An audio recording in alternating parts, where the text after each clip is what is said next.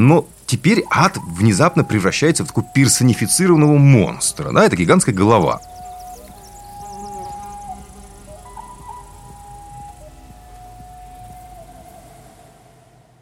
Всем привет, это Мария Семендяева и Дмитрий Апарин, и наш подкаст «Тоже Россия. Беседы о неочевидном наследии нашей страны». Сегодня я бы хотела начать наш разговор с того, что рассказать вам, что у нас появился Инстаграм. Наш Инстаграм тоже Россия. Это дополнительный ресурс к нашему подкасту, в котором мы каждую неделю или каждые две недели заводим какую-то новую тему, на которую мы постим изображения, которые мы сами выбираем, и небольшие истории про каждый из них, которые все связаны между собой и связаны одной большой темой. Инстаграм для этого выпуска сегодняшнего особенно важен, потому что это чрезвычайно визуальный выпуск.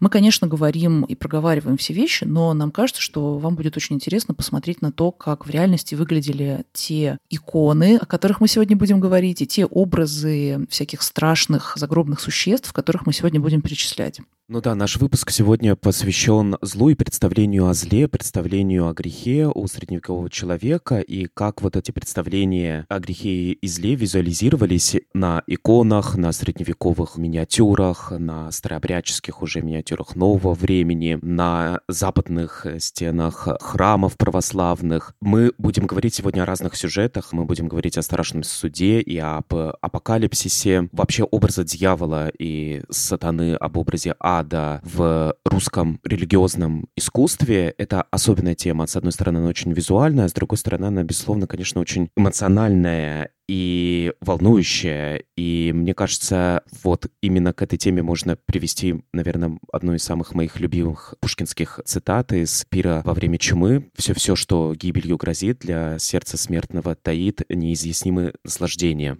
Она, с одной стороны, отталкивающая, комичная, очень часто. А с другой стороны, безусловно, эта тема и эти образы зла, которые создавали русские художники средневековые, они крайне притягивают, и притягивают они в первую очередь своей, наверное, креативностью и своим разнообразием. Вообще, если говорить немного шире, то наш сегодняшний выпуск посвящен русской эсхатологии. Эсхатология — это система религиозных взглядов и представлений о конце света, о конце истории, о конце Вселенной, можно даже сказать. Тема конца света вообще связана с, наверное, самыми сильными страхами человека о том, что вообще он делает в своей жизни, что мы делаем так, что мы делаем не так, что вообще будет с нами потом. И Конечно, один из самых мощных образов вообще христианской иконографии – это апокалипсис. А апокалипсис – это откровение Иоанна Богослова, которое находится в Библии, в Новом Завете. Это последняя книга Нового Завета. И апокалипсис – это описание того, что будет происходить на Земле, когда начнется вот этот перелом эпох, и когда буквально на Землю вторгнутся небесные силы для того, чтобы изменить установившийся порядок и начать процесс сворачивания нашей реальности. Тут появятся ангелы, появятся небесные воинства, появятся какие-то, значит, описанные вот Иоанном Богословом четыре всадника на белом, рыжем, вороном коне и последний всадник, имя которому смерть. Все эти всадники пройдутся по земле, все вычистят и начнут процесс перемен, которые приведут к самому последнему, самому важному суду в жизни каждого христианина, к страшному суду, когда на землю явится, или уже не на землю, в общем, в каком-то виде, значит, явится во второй раз Иисус Христос, и у нас тут начнется великое судилище, после которого все грешники, значит, навеки будут там в аду, а все праведники попадут в рай. Но то, что будет происходить после апокалипсиса, это тоже ужасно интересно, потому что это страшное пришествие, это страшный суд. Событие, которое следует за апокалипсисом и вторым пришествием Иисуса Христа, это суд над всеми народами, который будет осуществлен Иисусом во время второго пришествия. И композиция страшного суда, она имеет свой определенный канон, он тоже гибкий, он тоже может меняться, но чаще всего наверху изображался град, Иерусалим, как Царствие Небесное, там был Бог Отец, потом шло судилище, где сидел на троне Иисус, и около него была Богоматерь, и около него был также Иоанн Притеча, которые как бы просили Христа о снисхождении и о милосердии по отношению к грешникам. И даже стояли Адам и Ева, как первые грешники и одновременно первые праведники. Вокруг Христа, вокруг этого судилища было 12 апостолов и небесные стражники этих апостолов. Также были еще народы, которые идут на суд, ангелы со свитками. И что интересно, и то, что имеет отношение уже к теме нашего разговора сегодняшнего, от Адама отходил змей, от его ноги отходил змей, и это такое тело змея, это дорога в ад. И в аду уже изображался ад самыми разными способами. Там были какие-то монстры, чудовища, морские чудовища и так далее. И там был дьявол. И часто очень на дьяволе, наверху или на коленках у дьявола сидел Иуда. И справа изображались различные виды наказаний, которыми будут подвергнуты грешники. На змее изображали семь смертных грехов. И эти сюжеты давали пищу воображению художников и, я думаю, волновали средневекового зрителя.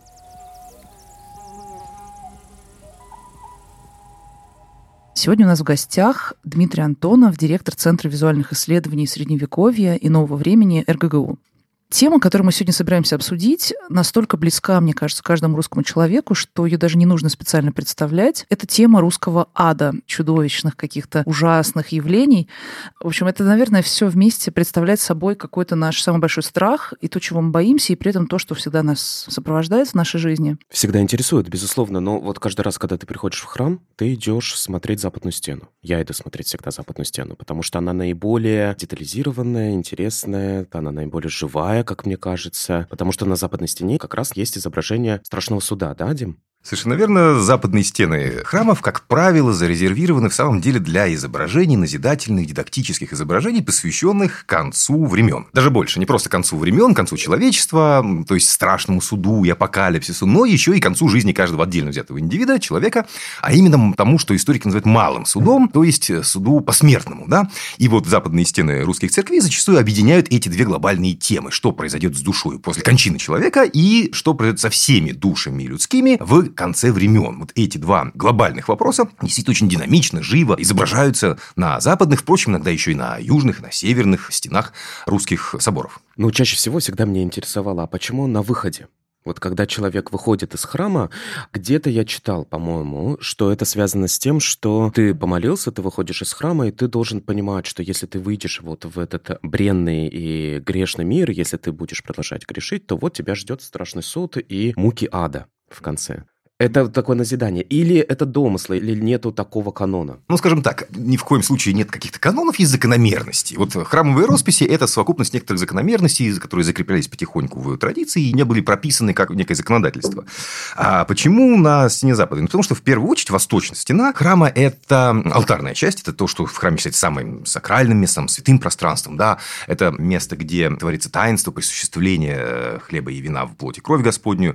Это пространство храма, это зона вот храм зонирован, да, на наус место для прихожан и на алтарную часть место для священства. И вот э, алтарная часть, она вынесена даже вверх символическим возвышением, которое называется салия, и закрыта символической перегородкой, которая называется иконостас, да, в русской традиции, скажем, в православной традиции, вот такое двойное маркирование этой самой святой зоны храма возвышением с и перекрытием иконостасным. И, соответственно, когда мы входим в церковь, мы видим ровно, что мы видим иконостас, как пространство образов, как сложно организованное пространство нескольких рядов, нескольких э, ярусов иконостаса. И это довольно сложная, самостоятельная и важная программа. Да? Она рассказывает нам о самой церкви, потому что там есть местные иконы, там есть очень чтимые в конкретном храме, конкретном монастыре, княжестве, земле образы. Да? Вот местный нижний ряд иконостаса рассказывает нам такая микролетопись, если угодно, церкви и того места, в котором эта церковь находится. Ну и так далее. Вот э, иконостас – это важнейшее, так сказать, пространство образов, на которые верующие во время службы смотрят все время. Да? Это как бы целое визуальное повествование. Справа и слева северные и южные э, стены храма, они, как правило, покрывались изображениями, связанными, ну, с...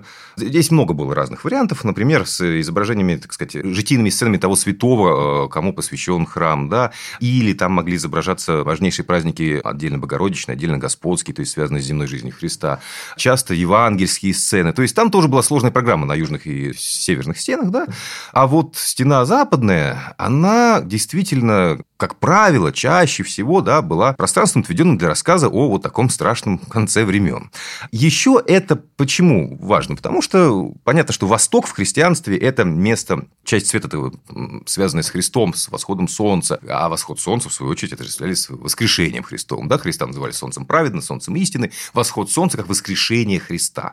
И вот это вот как бы солярные эпитеты Христа в текстах христианских и в изобразительной традиции, в иконографии, изображения, связанные так или иначе с солнцем и косвенно с Христом, да, они очень важное место занимают. Поэтому восточная стена – это образы, вот, связанные с чем-то наиболее важным, наиболее значимым, да, вот алтарная часть храма, а запад противостоит этому востоку, как э, в такой аксиологической модели получается, соответственно, э, пространство, сторона, направление, противопоставленное святому Христову, а следовательно, логично связать ее с дьявольским, с темным. Да, поэтому такая связка и в этом плане оказывалась вполне логичной. Вот я хотела спросить, Получается, что, насколько я помню, самое яркое время развития таких больших, красивых каких-то росписей, многолюдных, да, многодьявольских, многочертенных, не знаю, где много чертей. Все это происходит в конце 16-го, начале 17 века. В то же самое время, когда очень развивается вообще, в принципе, жанры иконописные, жанры живописи развиваются в разные стороны, и там появляется очень много самых разных новых сюжетов, которые до этого были, может быть, не столь известные. С чем связано появление вот этих новых персонажей? С чем связано появление огромного количества новых лиц, которых люди могли увидеть в 17-16 веке в храме и в иконах? О, это вопрос довольно любопытный. Он более широкий, чем э, визуальная эсхатология или демонология, потому что действительно русская иконография 16 в особенности 17 века, становится очень нарративной, повествовательной, многофигурной, усложненной и так далее, и так далее. Тому есть целый ряд причин, объяснений. Э, ну, в общем-то, динамика развития русского искусства, она вся к этому, в общем-то, и вела. Собственно, визуальный ряд становится текстом очень насыщенным, да, самодостаточным. Мы это видим не только, кстати, в публичных образах храмовых иконах или монументальной росписи, мы это видим еще и в лицевых рукописях. Изображения перестают просто иллюстрировать кратко текст, они разворачиваются в целые циклы повествовательные, и эти циклы конкурируют с письменным текстом, а иногда даже замещают, вытесняют его, создается такое лингвовизуальное повествование, где акцент может смещаться именно на визуальную компоненту, и начинается рассказ в изображениях. То же самое и в публичных образах, в храмах начинается сложное, сложно организованное, визуальное вот такое повествование на заданную тему. И действительно, это как раз характерно, ну, в первую первую очередь для русского искусства 17 столетия. И неудивительно, что в 17 веке как раз подробнейшим образом сложнейший, сложно организованный цикл разворачиваются и образы страшного суда, и апокалипсиса в том числе. Да?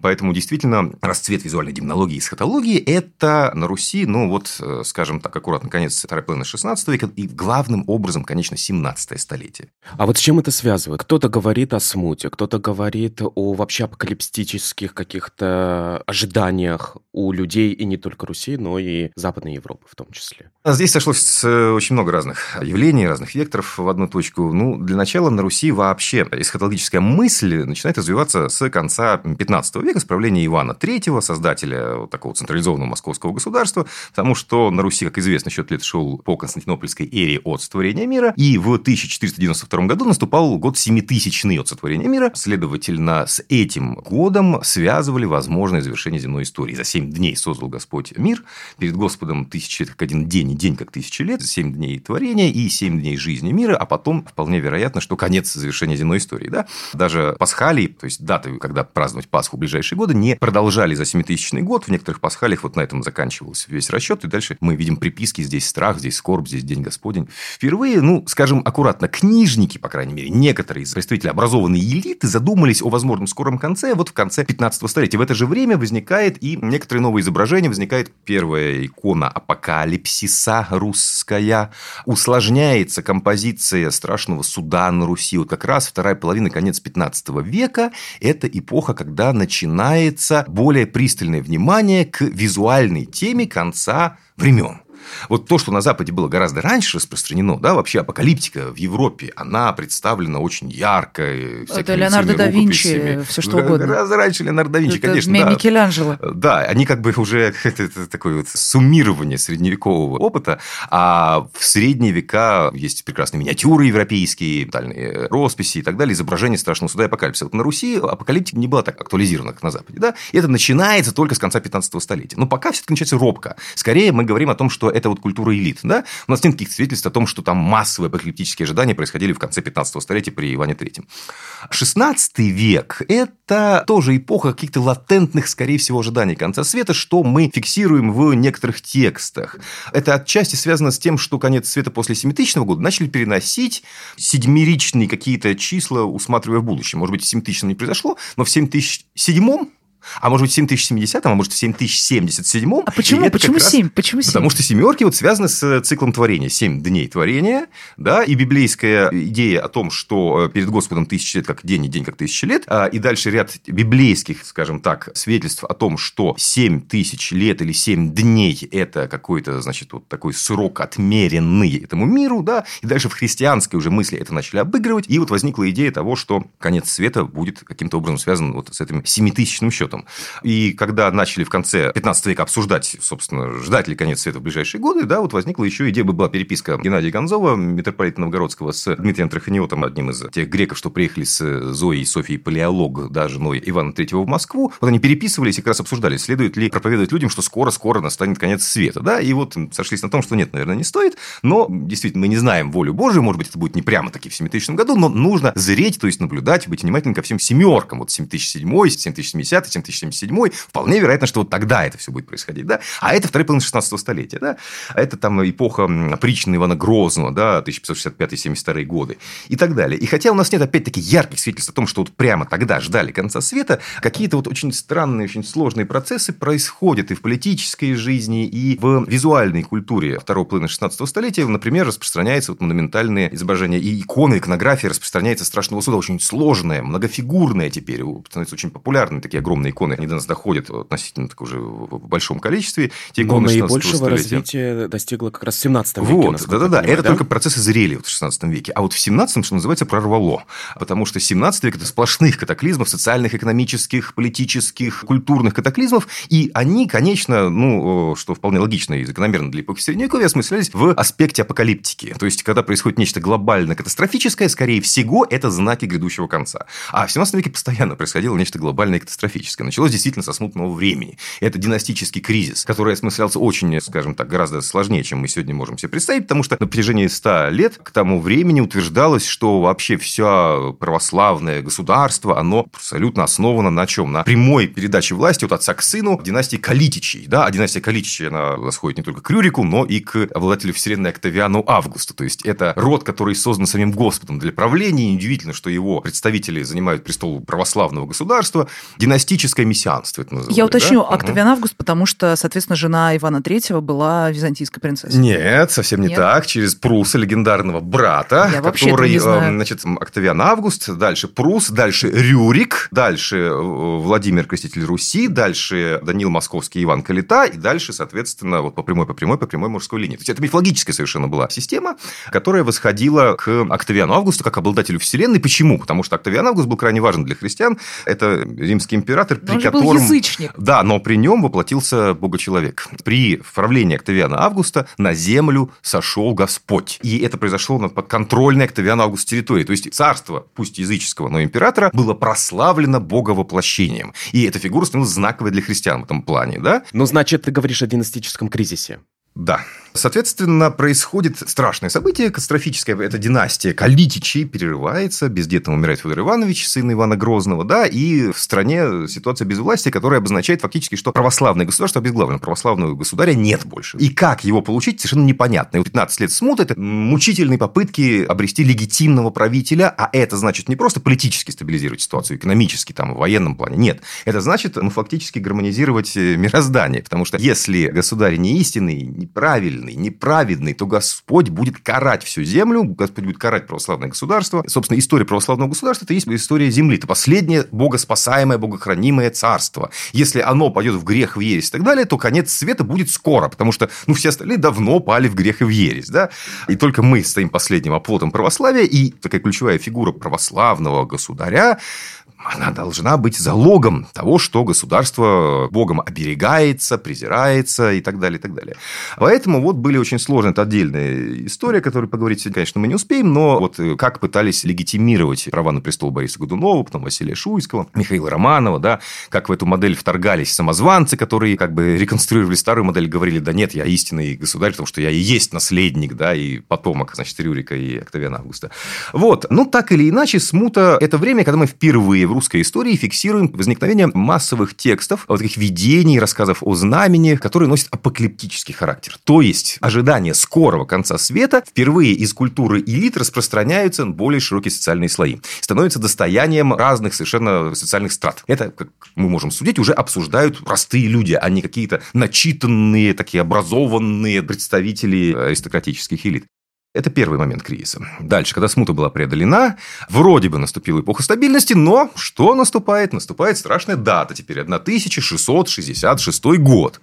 И на Руси, в Московской Руси, да, начинает... Э... Чума, по-моему, да? Чума вот как раз здесь не была акцентирована как возможные социальные или медицинские, да, такие эпидемиологические катаклизмы 17 века. Они здесь отступали в сторону перед более значимыми фактами. Вот после смуты самым значимым событием обсуждается обсуждаемым, да, стало вот наступление 1666 года. По крайней мере, по тем текстам, что мы видим. Вполне вероятно, что какие-то другие события обсуждались в народе, но, увы, это молчащее большинство, которое текстов не оставляет. Здесь мы можем только гадать, да. А вот в массовой печатной продукции в это время в Москве начинает действовать печатный станок, московский печатный двор начинает активную продукцию книжную поставлять. И вот там в Кирилловой книге, так называемой, в книге о вере, 1640-е годы, прямо говорилось, что мы вот сейчас, ныне живущие на Земле, скоро увидим пришествие Антихриста. Потому что 1666 год не за горами, через буквально там сколько там, 18 лет, э, около того, будет пришествие сына погибельного на землю. Да?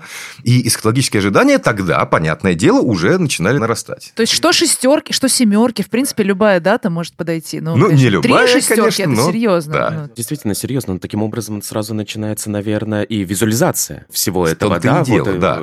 Ты, сами, сами три шестерки важны, потому что это, понятно, число упомянутое в Апокалипсисе, откровение на Богослова, что имя зверя, то есть Антихрист сокрыто, но число его 666, отсюда такое пристальное внимание. А на Руси в это время уже летоисчисление от Рождества Христова, скажем так, входит в обиход постепенно, да, конкурируя с летоисчислением от сотворения мира. И поэтому не успели перестроиться, как сразу же поняли, что семитысячный год прошел, а 1666 как раз впереди, да. То есть, тут как-то не везло в плане расчетов. И вот начали к этому готовиться, ну и как раз таки 1650-е годы – это реформа церкви книжная справа патриарха Никона.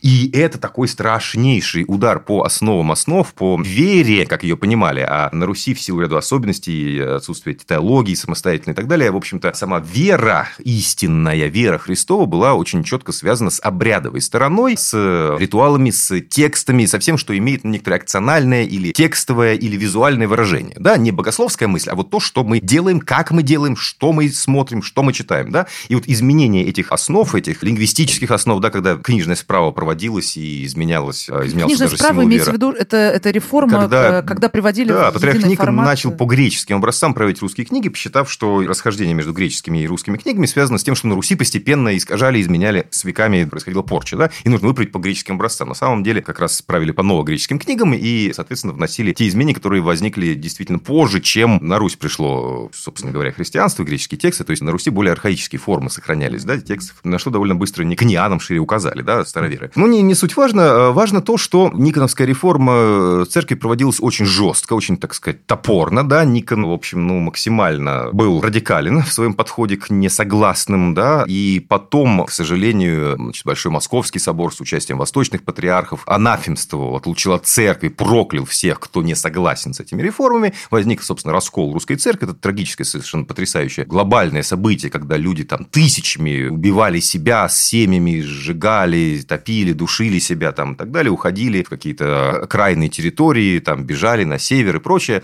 Это глобальный такой вот социальный кризис 17 столетия, и он, естественно, был окрашен очень сильно в апокалиптические тона, потому что, ну, порча церкви, падение, так сказать, русской церкви, это совершенно очевидно воспринималось как пришествие в мир Антихриста. Вот оно свершилось. Вот все нам говорили, что в 1666 году что-то произойдет. Пожалуйста, вот ровно в это время происходит Большой Московский собор, который всех русских людей, которые служат так, как служили их отцы, деды, крестятся, там, кланяются и так далее, всех прокляли, анафемствовали. Ну, кто еще, кроме Антихриста, это сделает? То есть, это вот действительно реальная история сбывшегося пророчества в глазах тех, кто не согласился с реформами Никона. Слушай, сразу уйдем в сторону, я просто иначе забуду. Именно поэтому, может быть, это связано, что вот очень много именно демонологических сюжетов и демонологическая иконографика, она очень развита среди старообрядцев и в старообрядческой книге, и в старообрядческих mm-hmm. миниатюрах. Да, да, да, совершенно верно. И понятно, что вот эти такого типа события 17 века, они очень сильно влияли на визуальную культуру. И 17 век – это расцвет демонологии визуальной и расцвет эсхатологии визуальной, да.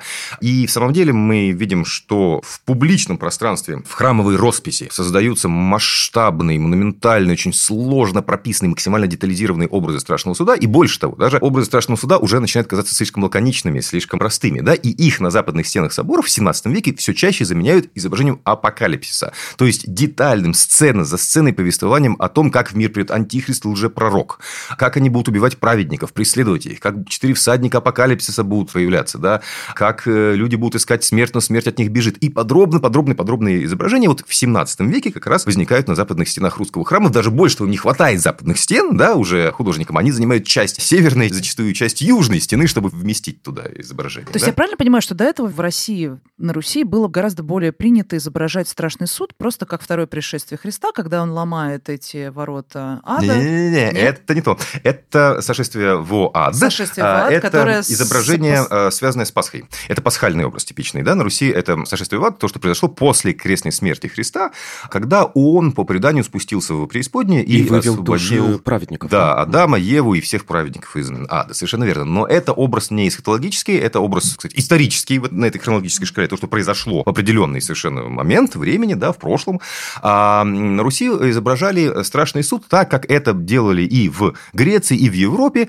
Ну, собственно, иконография страшного суда на Русь э, пришла довольно в период крещения Руси. Мы знаем уже по летописи, что князь Владимир в сюжете о выборе веры, собственно, задумался о спасении своей души и о христианстве, да, когда ему показал грек изображение страшного суда и пояснил, что по левую руку от Христа стоят проклятые, по правую руку стоят спасенные. И Владимир, как говорит нам летопись, сказал, хорошо же, значит, плохо же тем, кто будет значит, проклят, хорошо же быть спасенным.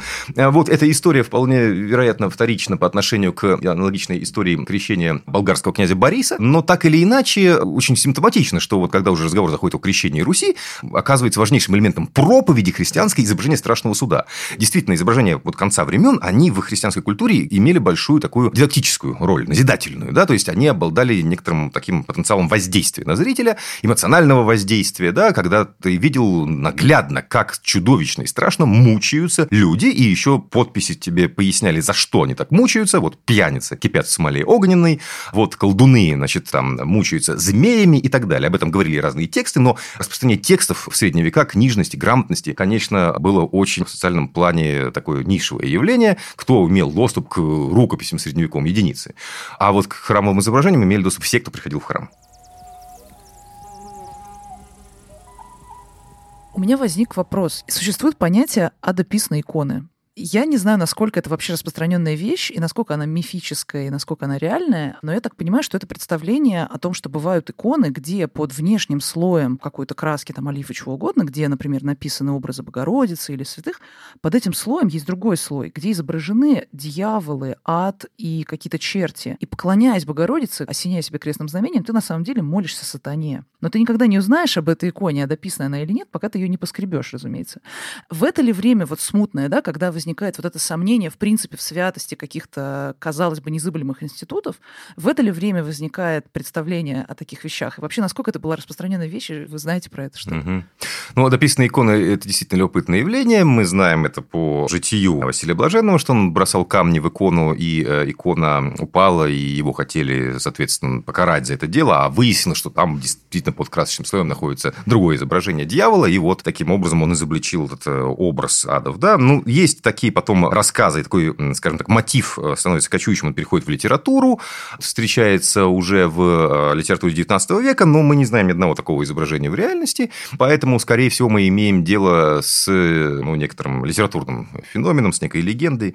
Нельзя исключить, что такие попытки были, что какие-то в рамках каких-то практик, там, не знаю, колдовских, навести порчу и прочее, кто-то мог нечто подобное делать, вот, но свидетельств об этом реальных не сохранилось. Но мне кажется, что это очень важное свидетельство того, что люди пытались себе как-то объяснить происходящее. То есть, условно говоря, мне кажется, что для каких-то старообрядцев это могло быть объяснением вещей. То есть, условно говоря, вот есть икона, она вроде как настоящая икона, но ты и молишься, а святости как-то и нет, и это не работает. Совершенно так, верно. Но для старообрядцев это работало глобально. Вся церковь превратилась в иллюзию церковь, вся праведность в иллюзию праведности. Церковь стала подменной. И это ни в коем случае не должно было сопровождаться каким-то образом дьявола, написанными внизу на нижнем слое, потому что достаточно, в общем, было того факта, что другой вид крестного знамения изображается и практикуется, что другая символика возникает в церкви во время службы, в атрибутике священников, другие изображения креста, то есть там несколько другие были вещи акцентированы, зримые, видные, ясные и не требующие какого-то скрытого красочного слоя. Скорее, вот эта дописанная икона – это феномен, который связан со спецификой восприятия сакрального образа вообще в средние века, когда он воспринимался как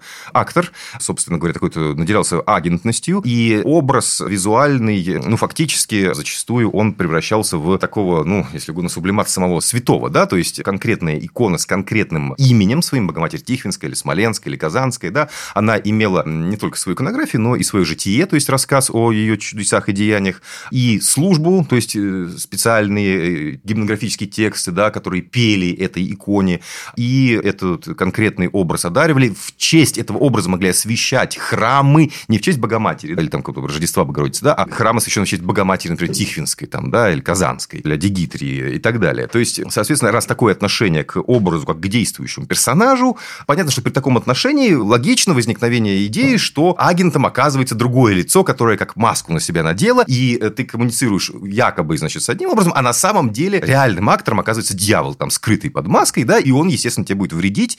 То есть, это явление, появление таких легенд, а возможно, очень аккуратно скажу, и таких отдельных практик, если такое существовало в самом деле, кого-то пытались так порчу навести, там, подсунув икону Обмануть. с изображениями, да, каких-то дьявольских персонажей, да, может быть, такое, в принципе, где-то практиковалось, а, то понятно, что это производное вот э, именно от такого отношения к самим образом, как к действующим персонажам. Но это очень интересный момент, потому что на самом деле ведь мир сатаны, мир дьявола – это параллельный мир Бога, да, это пародия на Бога. И там есть тоже иерархия, там есть тоже определенная вот какая-то армия чертей, да, как небесное воинство и так далее. То есть очень много параллелей, но именно это искаженное, это как маскарад, да, то есть это условно, это как и вот есть божественный мир, а есть дьявольский мир. И дьявольский мир гадкая, мерзкая, отвратительная пародия. Но пародия — это что-то, что-то похожее, это что, что параллельно, это что как через кривое зеркало отражает, да, вот божественную реальность. Вот и вообще понятие обмана, мне кажется, и подлога какого-то — это то, что свойственно вообще злу. И поэтому очень часто ведь есть иконы, где изображен дьявол, но этот дьявол не имеет каких-то демонических атрибуций, да, этот дьявол не выглядит как дьявол. Ты, может быть, чуть-чуть, может быть, как-то там узнаешь когти какие-нибудь там где-нибудь у него под, под этой. Дьявол, который искушает кого-то, да, mm-hmm, дьявол, который mm-hmm. обманывает. То есть ты как бы постоянно должен быть на чеку, mm-hmm. потому что то, что ты видишь, может не оказаться на самом деле реальностью. Это невидимое зло, которое ты должен как-то, ну, раскрыть для себя. Угу. Да, совершенно точно. Действительно, здесь две очень важные идеи. Во-первых, как в принципе представляли, концептуализировали, и описывали и изображали в визуальном пространстве мир сатанинский э, по двум моделям. С одной стороны, уподоблен миру божественному. Ну, это вот такая базовая идея средневековой иерархичности, что небесный мир – это иерархия, Господь, дальше ангельские чины. Ну, вот самая популярная была, скажем так, классификация ангелов по Дионисию Ареопагиту, девять ангельских чинов, разбитых на три триады, да, херувимы, серафимы, престолы, силы, власти, господство и так далее. Подобен этому и человеческий мир, потому что там есть власть императорская, королевская, да, там и так далее. Да, и таким же представляли мир дьявола. Там есть, соответственно, свой император, дьявол. Особенно в Европе, где создавали такие развернутые описания классификации демонов, там возникали бесовские, соответственно, ранги, копирующие социальную структуру земную. Там герцоги, графы, адвокаты и так далее, и так далее. Вот. На Руси это было гораздо более лаконично. Там часто поминались, например, бесовские князья и легионы, полки бесовские. То есть, это идея структуры, уподобленной земной структуре и воинской организация, она постоянно, да, присутствовала. Но, кроме того, дьявольский мир действительно еще и зеркальное отображение, такое негативное отображение мира небесного. Да, вроде бы тоже есть иерархия, тоже есть идея подчиненности, но Если на небесах сияние, то здесь тьма. Если там порядок и гармония, то здесь беспорядок, хаотичность и так далее. Вот. Э, поэтому действительно две модели уподобления и противопоставления одновременно. Они и в текстах, и в изображениях встречаются. То есть, например, противопоставление ангелов, такие стройные ряды одинаковых белорисцев, да, и хаотичные, разноцветные, всклокоченные, тоже выстроенные в ряды, как бы есть некоторое подобие, да, но при этом четкое противопоставление тоже прослеживается, да, вот такие хаотичные бесовские войска и полки. Вот. А, а то, что демоны и дьявол все время прельщают, обольщают и обманывают, это тоже очень важная, конечно, в христианстве идея. На этом построено множество сюжетов о том, что дьявол преобразился в кого-то, преобразился либо в Христа и в Богородицу, либо в святых, либо в ангелов преобразился, либо в родственников, в жену, мужа пришел, там, в детей там, и так далее. То есть, действительно, земной Скорее мир – это постоянная борьба с дьяволом, который очень часто действует не только незримо, внушая какие-то помыслы, но и вполне являясь так вот собственной персоной, но эта персона скрыта за масками и личинами призрачными, и нужно уметь различать, различать духов, да, вот это отдельная, очень важная для особенно аскетической традиции, для монахов идея, которая восходит еще к житию Антония Великого, что нужно уметь различать духов, кто тебе явился, ангел или ложный ангел, демон в образе ангела, святой или на самом деле дьявол в образе святого. Вот нужно уметь различать, и для этого были подсказки, как это сделать специально, да, как вот можно было понять, э, верить этому явлению или не верить этому явлению, да. Ну да, как гриб, ложная проблема. Да, вот примерно, действительно. Нужно было определять, да, а, настоящий ангел или ангел не настоящий. И, естественно, это очень активно отражалось в иконографии, где мы видим множество ложных людей и ложных ангелов, ложных святых. На самом деле имеется в виду дьявол в чужой личине, и действуют визуальные маркеры, которые зрителю позволяют определить, что, ага, на самом деле мы видим в это святой, но это святой лишь только призрачный, а в самом деле это дьявол. А как это работает? Икона создана для того, чтобы ты ее, на нее смотрел и молился ей. А если на иконе Богоматерь, все понятно. Если на иконе Троицы, то все понятно. А если на иконе Страшный суд, то да. как бы не очень хочется молиться всему а, этому. И... А если на иконе вдруг появляется даже мелкий какой-то бес с всклоченными прической пламенем, таким ирокезом, то ну как это? Или... Еще чего доброго, какая-нибудь голая женщина на звере едет. Блудница с нечистотами, блудница. да. Э, в, ну, в, представьте в... сами, как, э, так сказать, молящихся людей перед иконой страшного суда. Это действительно довольно странное то было бы зрелище. Эти иконы были созданы не для того, Есть, чтобы молиться. Да, значит, дело в том, что не все иконы моленные, конечно. Моленные образы – это доминанта любого храма, но с развитием визуальной традиции возникало все больше немоленных образов, которые имели совершенно какой-то конкретный характер. Да, исторические сюжеты возникали, дидактические, назидательные. И вот один из самых ранних примеров такого немоленного повествовательного образа – это именно страшный суд. А потом еще и апокалипсис, конечно, да. То есть, эти иконы, они для того, чтобы повествовать, рассказывать, чтобы, так сказать, исправлять людей, их поведение, их образ мысли и прочее, а не для того, чтобы молиться. А вот идея о том, что на каком-то моленном образе может возникать дьявол, ну, например, в клеймах житийных икон, это очень часто происходило в среднике святой, а вокруг сцены его жития от рождения до успения и посмертных чудес, и там, особенно если это преподобный, то есть монах, э, почти обязательно будут изображения значит, изгнания бесов, да, явления искушений бесовских.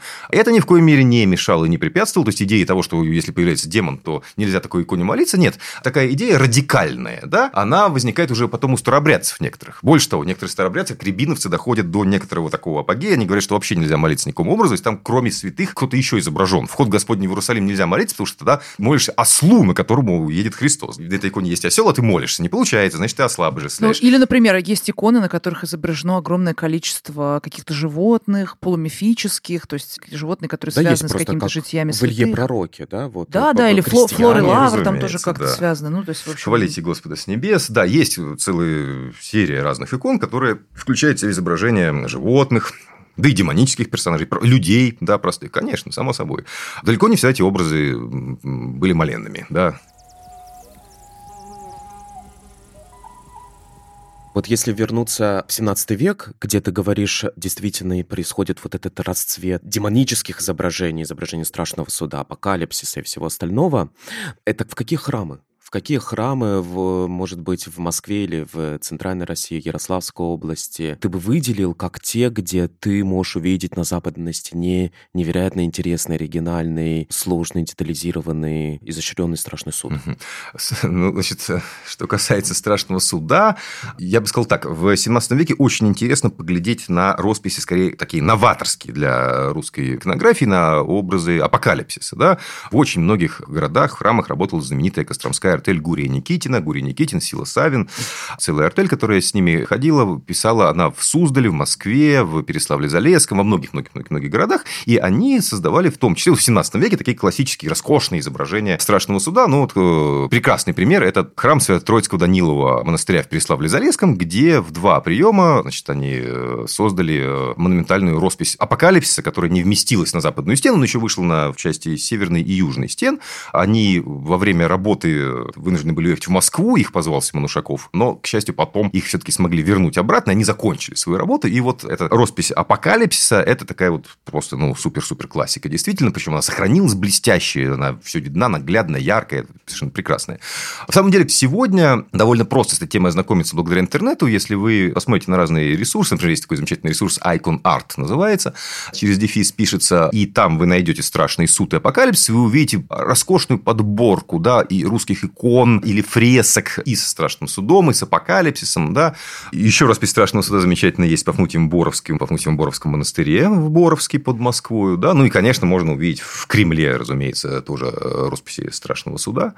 На самом деле, много где они сохранились на сегодняшний день, в 17 век в особенности. Да, опять-таки можно вспомнить Тутаев, бывший Романов Борисоглебск под Ярославлем, да, ну и в Ярославских церквях можно найти. В 17 век довольно широко представлен. Вообще, э, росписи 17 века, они очень насыщены демонологией и эсхатологией, поэтому в самых разных городах, в храмах 17 века очень интересно, оказываясь, именно обращать внимание на вот э, такие циклы апокалиптические, эсхатологические. На самом деле, как мне кажется, как я это вижу, зло изображают... Это такое пространство, как ты сам говорил, это пространство для инноваций. Да, это там, где можете позволить какие-то вольности, которые непозволительны в изображении ангелов и святых. И, соответственно, там, где ты можешь позволить себе большую даже эмоциональность или больше спектр эмоций. Там есть и отвращение, и ненависть, и страх, самое главное, тоже.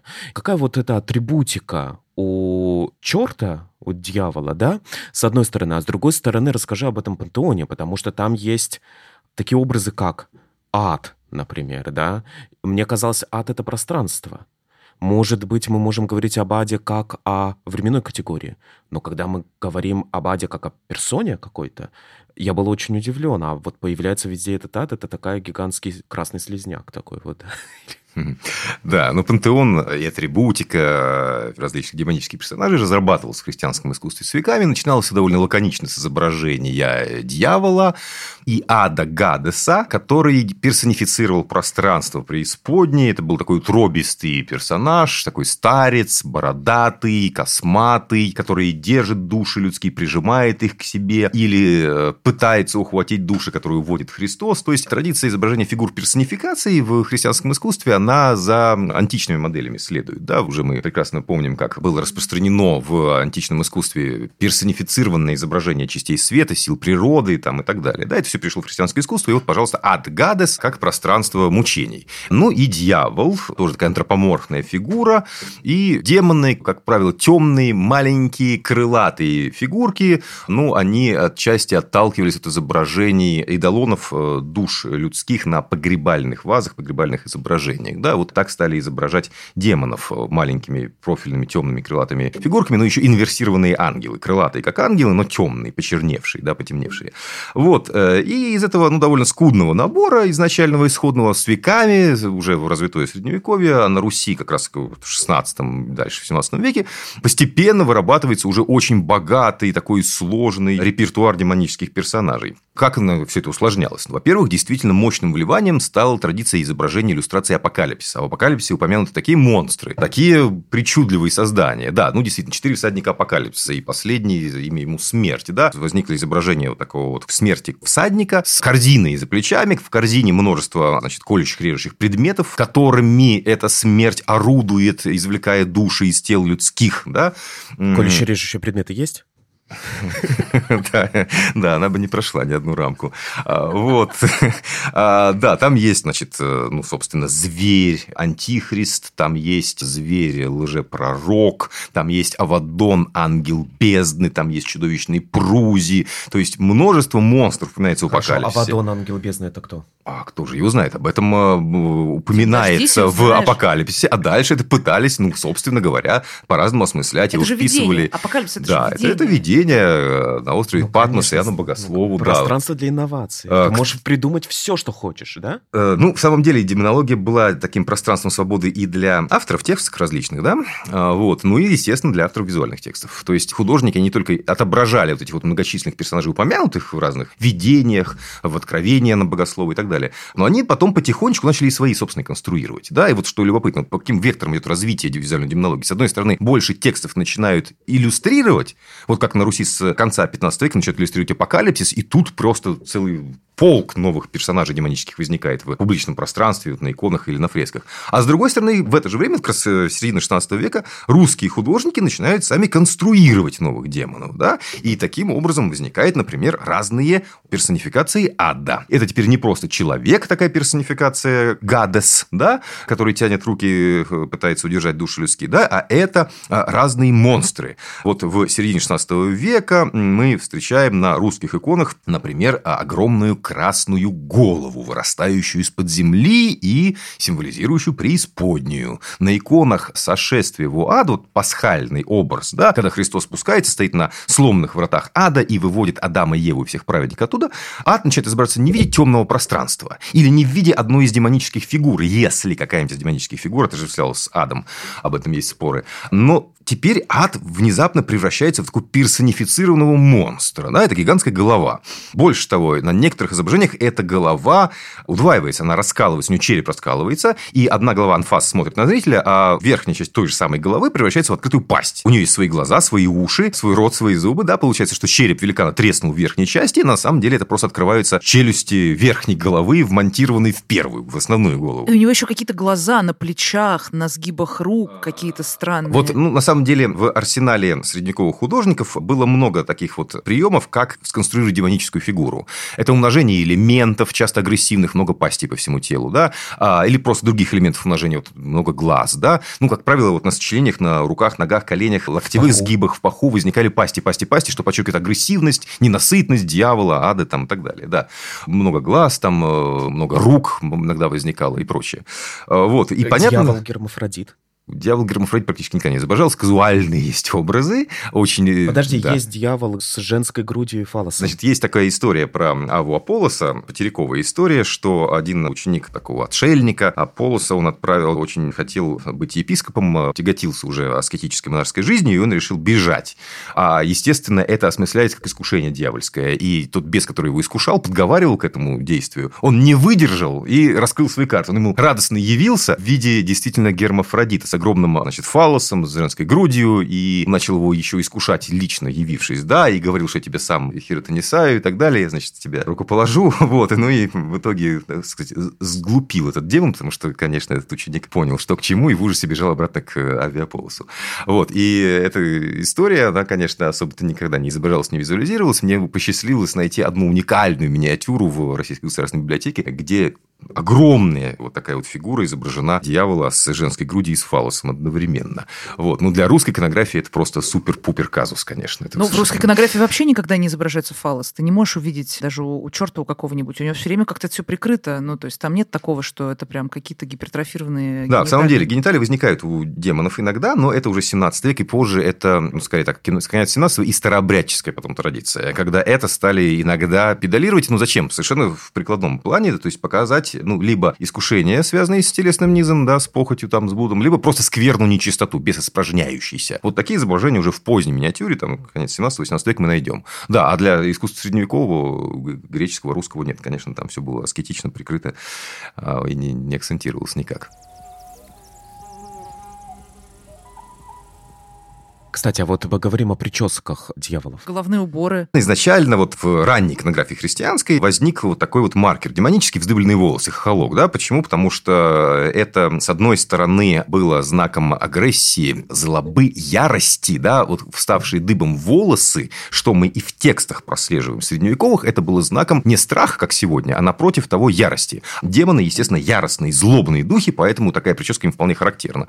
А с другой стороны, это еще визуально отождествлялось с пляшущими над головами демонов и грешников языками огня, да, то есть такая параллель тоже возникала. А, и вот вздыбленные волосы демонов, они были распространены и в Европе, и в Греции, и на Руси, но потом уже в, значит, с 12 века в Европе потихоньку эти вздыбленные волосы начинают вытеснять рога, потому что демон становится рогатым, козлоногим. Понятно, что визуальной как бы моделью такой для такой визуальной трансформации послужил Фавн, сатир античной мифологии, низшее божество, воплощающее ну, такие низшие страсти, похоть, блуд, пьянство. И вот с этим всем дьявол отождествили, и дьявол стал рогатым козлоногим в Европе, да? В а Европе, действительно, вот это классический образ козлоногий с хвостом и с рогами, это действительно, он не встречается на фресках русских. Да, на, на русских это не, он не произошло. Да, он, он без хвоста, кстати. Он не, оф, тоже не, не офавнился у нас, он не, не осатирился, как в Европе, и он сохранял вот эту раннюю греческую модель. Дьявол – антропоморфная фигура со вздыбленными волосами и с крыльями, да. Вот как бы классика. В Европе тоже такое изображалось, и в новое время такое изображалось. Просто, ну,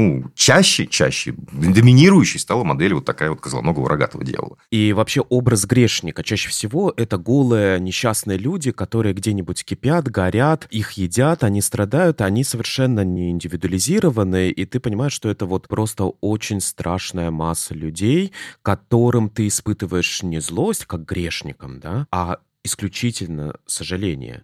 Вообще, это единственный образ грешников. Грешники только всегда изображаются голыми, несчастными, практически бестелесными, прозрачными людьми? Нет, не только так. Значит, тут надо различать два момента. Во-первых, изображаются обнаженными либо в белых одеждах, то есть погребальных саванах, души людские. Да? Вот душа, исходящая от тела или проходящее мытарство, это действительно обнаженная фигурка или фигурка в такой белой одежде саване. Да?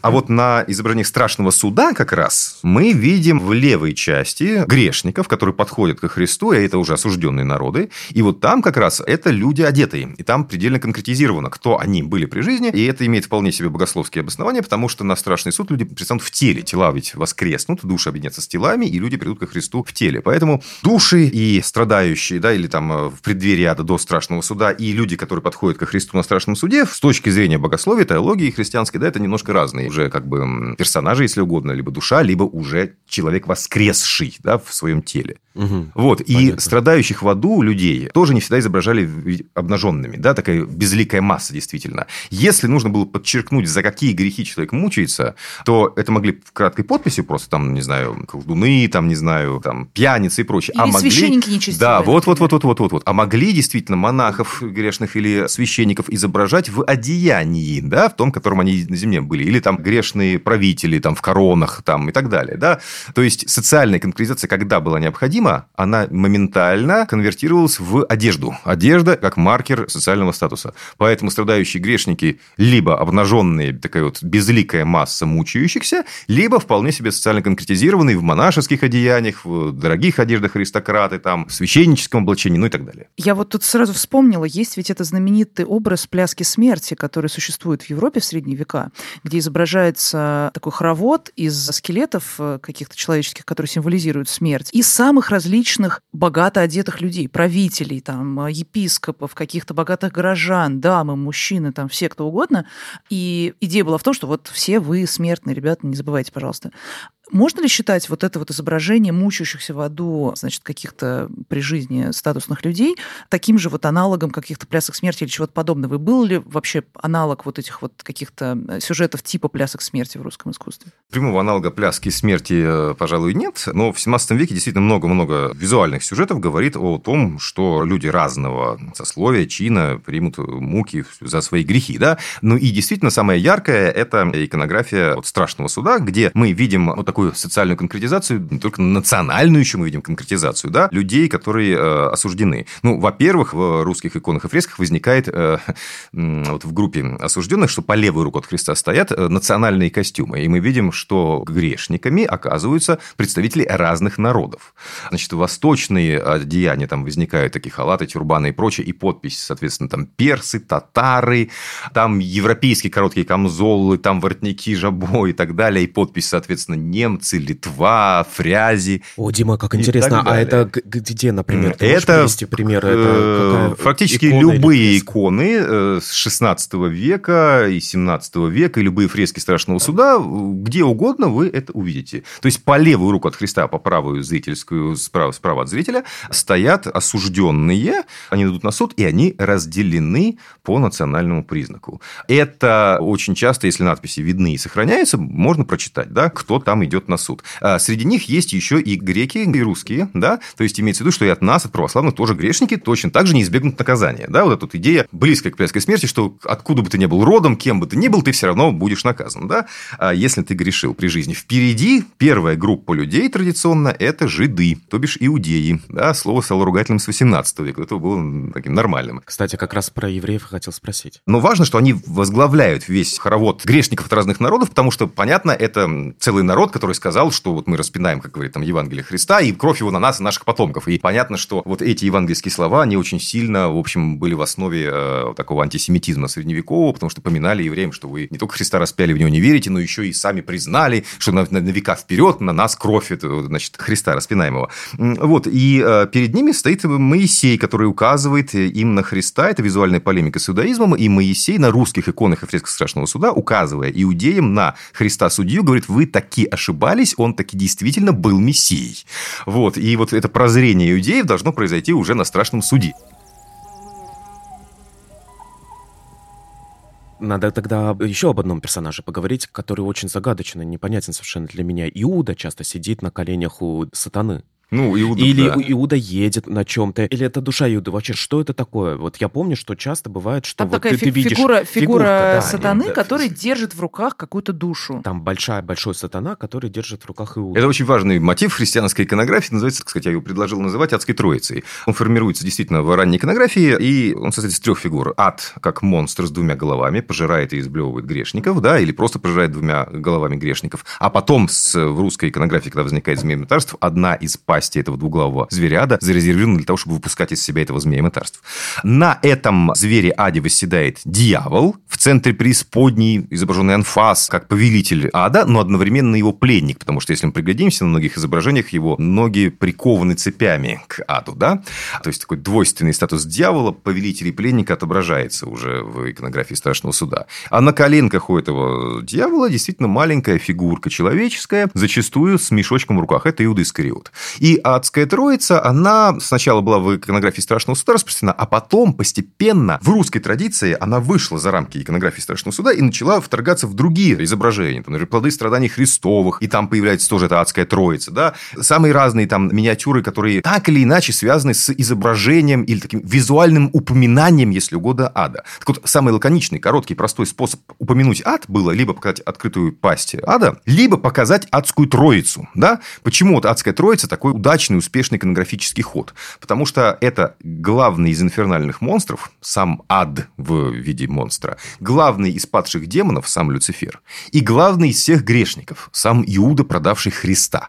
То есть, вот три главных персонажа из трех разных категорий. Из монстров, из падших ангелов и из грешников. Объединяются вместе, сидят тесной группкой. Сначала в э, гиене огненной на изображениях Страшного Суда, потом уже они начали тесной группкой сидеть на самых-самых-самых разных композициях. Да?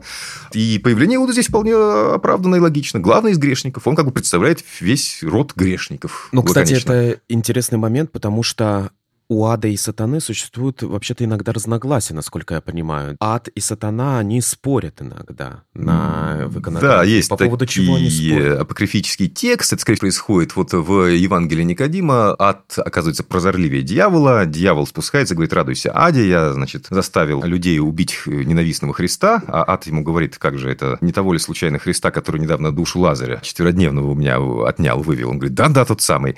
А он говорит, а что ж ты натворил? Это же был сам Господь, сам э, Бог, и никто не может у меня отнять души, а то, что Христос сделал, это подчеркивает, что он Господь. А ад в это не верил. Собственно, ведь очень важная идея христианская, что Господь обманул дьявола. А дьявол не раскусил замысел спасения человечества э, через боговоплощение. Он искушал Христа в пустыне трижды, предлагал ему свои чудеса, Христос трижды отказывался, и дьявол подумал, что это просто пророк. И радовался, торжествовал, когда распяли и замучили Христа, а потом с ужасом понял, что это и был тот самый Мессия, тот самый Бога-человек, который тем самым искупил первородный грех. И действительно, как говорит Евангелие Никодима, ад предупреждал дьявола, мол, что ты совершил ошибку. Дьявол тут испугался и начал говорить, ад, затворись, затворись. Но было поздно, явился Христос и вывел всех, и ад опустел. То есть здесь разногласие между адом и дьяволом в этом тексте существует. В иконографии спорящих и дьявола и ада нет. Они а, объединены. Они вот в разных отношениях бывают. Либо как-то изначально в христианском искусстве шло и на Руси было адаптировано в иконографии страшного суда, дьявол восседает на аде звери. То есть ад-зверь служит ему троном, престолом. Да, такое зубастое царское место дьявола, если угодно. Потом... И это тоже противопоставление трону Господнему, насколько я понимаю. Ну да, иерархическая модель, понятно, да, естественно. А потом начали меняться отношения дьявола и ада. Вот, например, в иконографии «Плоды страдания Христовых» дьявол с душой Иуды в руках по-прежнему, да, он оказывается заключен в раскрытой пасти ада. То есть ад превращается из двуглавого престола в темницу сатаны. Он, дьявол с Иудой, оказывается заключены в эту зубастую тюрьму. Те же трое вместе по-прежнему сидят, та же адская троица, но отношения меняются. Да? А вот когда с 16 века, я упоминал, в середине 16 века возникает изображение ада в виде гигантской головы, вырастающей из-под земли, да, или такого блемма с лицом на груди, да, а вместо головы наверху раскрывается пасть. То есть он такой условно красный монстр, вырастающий из-под земли, часто с двумя головами, да, одна выше другой. Так вот, э, там тоже ведь есть дьявол и Иуда, и они оказываются внизу этой пирамидки, то есть самая крупная фигура теперь оказывается гигантский ад, он держит на своих, условно говоря, коленях э, сатану, а тот в своих коленях держит Иуду. И вот в таком визуальном решении ад оказывается, ну, если угодно, таким отцом дьявола, да? То есть, вот эта вот адская троица мотив, он очень был вариативный. И ад все время менял свою позицию и свои отношения с дьяволом. Неизменным оставалось то, что дьявол содержит на коленях Иуду, главного грешника. Ну, смотри, вот эта вся визуализация зла очень-очень сложная, очень разнообразная. Весь этот пантеон зла, он должен был, по идее, устрашить христианина. Он должен был показать ему последствия греха и так далее. Но когда мы смотрим на эти иконы, когда мы смотрим на эти фрески, нам любопытно, нам интересно, нам вряд ли страшно. Мы испытываем скорее, может быть, в самом худшем случае омерзение, потому что кто-то там испражняется, какие-то они все отвратительные и ужасные, но чаще всего мы испытываем любопытство. Вообще понимание, что такое страшное, что такое не страшное, изменилось. Мы изменились по сравнению с 16 или 17 веками. Или действительно там был разговор не о страхе, а, наверное, о воспитании и назидании. То есть ты должен был не испугаться, а ты должен был просто узнать. Ну, как комикс своеобразный, да, вот это, это, Ну, невозможно это, не испугаться, когда видишь такие жути. Но я не боюсь, ты не боишься. Мы со с тобой э, читать умеем, и мы живем не в 17 веке. Ну нет, мы другие. То есть вообще концепция страха поменялась. Тут или что? Или мне ты... кажется, нет. И, кстати, и ты вообще когда-нибудь боялся? Нет. Когда ты всем этим занимался? Изображений не боялся точно. И тут надо сказать, что эти изображения в теории должны были бы пугать тоже. Да, как бы это был бы в плюс, если бы они устрашали, потому что это устрашение – это важный дидактический ход и прием. Но э, у нас мы, мы очень сильно изменились не в плане концепта страха, а в плане визуальных привычек. Мы совершенно по-другому к другим визуальным рядам привыкли. Мы живем в пространстве пространстве, где настолько много страшного сконструировано реалистическими способами, живописными, кинематографическими и так далее. У нас э, в визуальном пространстве 20-21 веков настолько искушены и те, кто занимается изображениями, что они нас привыкли пугать самыми вычурными способами, и, естественно, все остальное нас уже как-то и не пугает. Да? А средние века – это пространство очень такого ну, символического искусства. Оно совершенно далеко и чуждо реализму, естественно, византийская русская иконография. Это искусство, где нет эмоций, они вообще не визуализируются эмоции, да, э, страх, там, не знаю, ужас, печаль, это жесты, это изображалось при помощи жестового языка, рука приложенная к щеке, к голове, вытянутые вперед руки, все, и мы считываем, понимаем, ага, этот персонаж боится, этот персонаж думает, этот грустит, то есть это такая инфографика скорее, и понятно, что инфографика нас сегодня напугать не может, а, но мы и никогда не, не жили в пространстве исключительно инфографики, поэтому мы не можем себя поставить на место человека там 15 века и подумать, а было ему страшно или не было ему страшно, да, некоторые тексты говорят, что устрашили удивились люди, поглядев на такие изображения. И вполне вероятно, что если бы мы только такие изображения и видели, и вдруг в общем ряду маленных образов мы с вами видим образ немаленный, там, где огонь, там, не знаю, все-все пугаются, все там горят и так далее, обнаженные оскаленные зубы, ну, сегодня нам действительно, потому что мы это оценим эстетически, да, как нечто такое вот древнее, архаическое, простое, мы можем ухмыльнуться даже, да, или умилиться каким-то формами или чем-то наивным. Но если бы мы жили вот в окружении таком визуальном, в котором жили люди тех эпох, вполне вероятно, что мы бы, так сказать, совсем другие спектры эмоций испытали. Дим, большое спасибо. Спасибо, что пришел и рассказал о такой невероятной, бездонной, огромной теме, как русский апокалипсис, русский ад, Это был э, Дмитрий Апарин и Мария Семендяева. И все те иконы, кстати, и все те образы, фрески, о которых мы говорили сегодня, мы запустим в нашем Инстаграме. Слушайте нас на всех удобных вам платформах. И не забывайте, пожалуйста, ставить нам оценки и писать нам отзывы, если вам есть что сказать.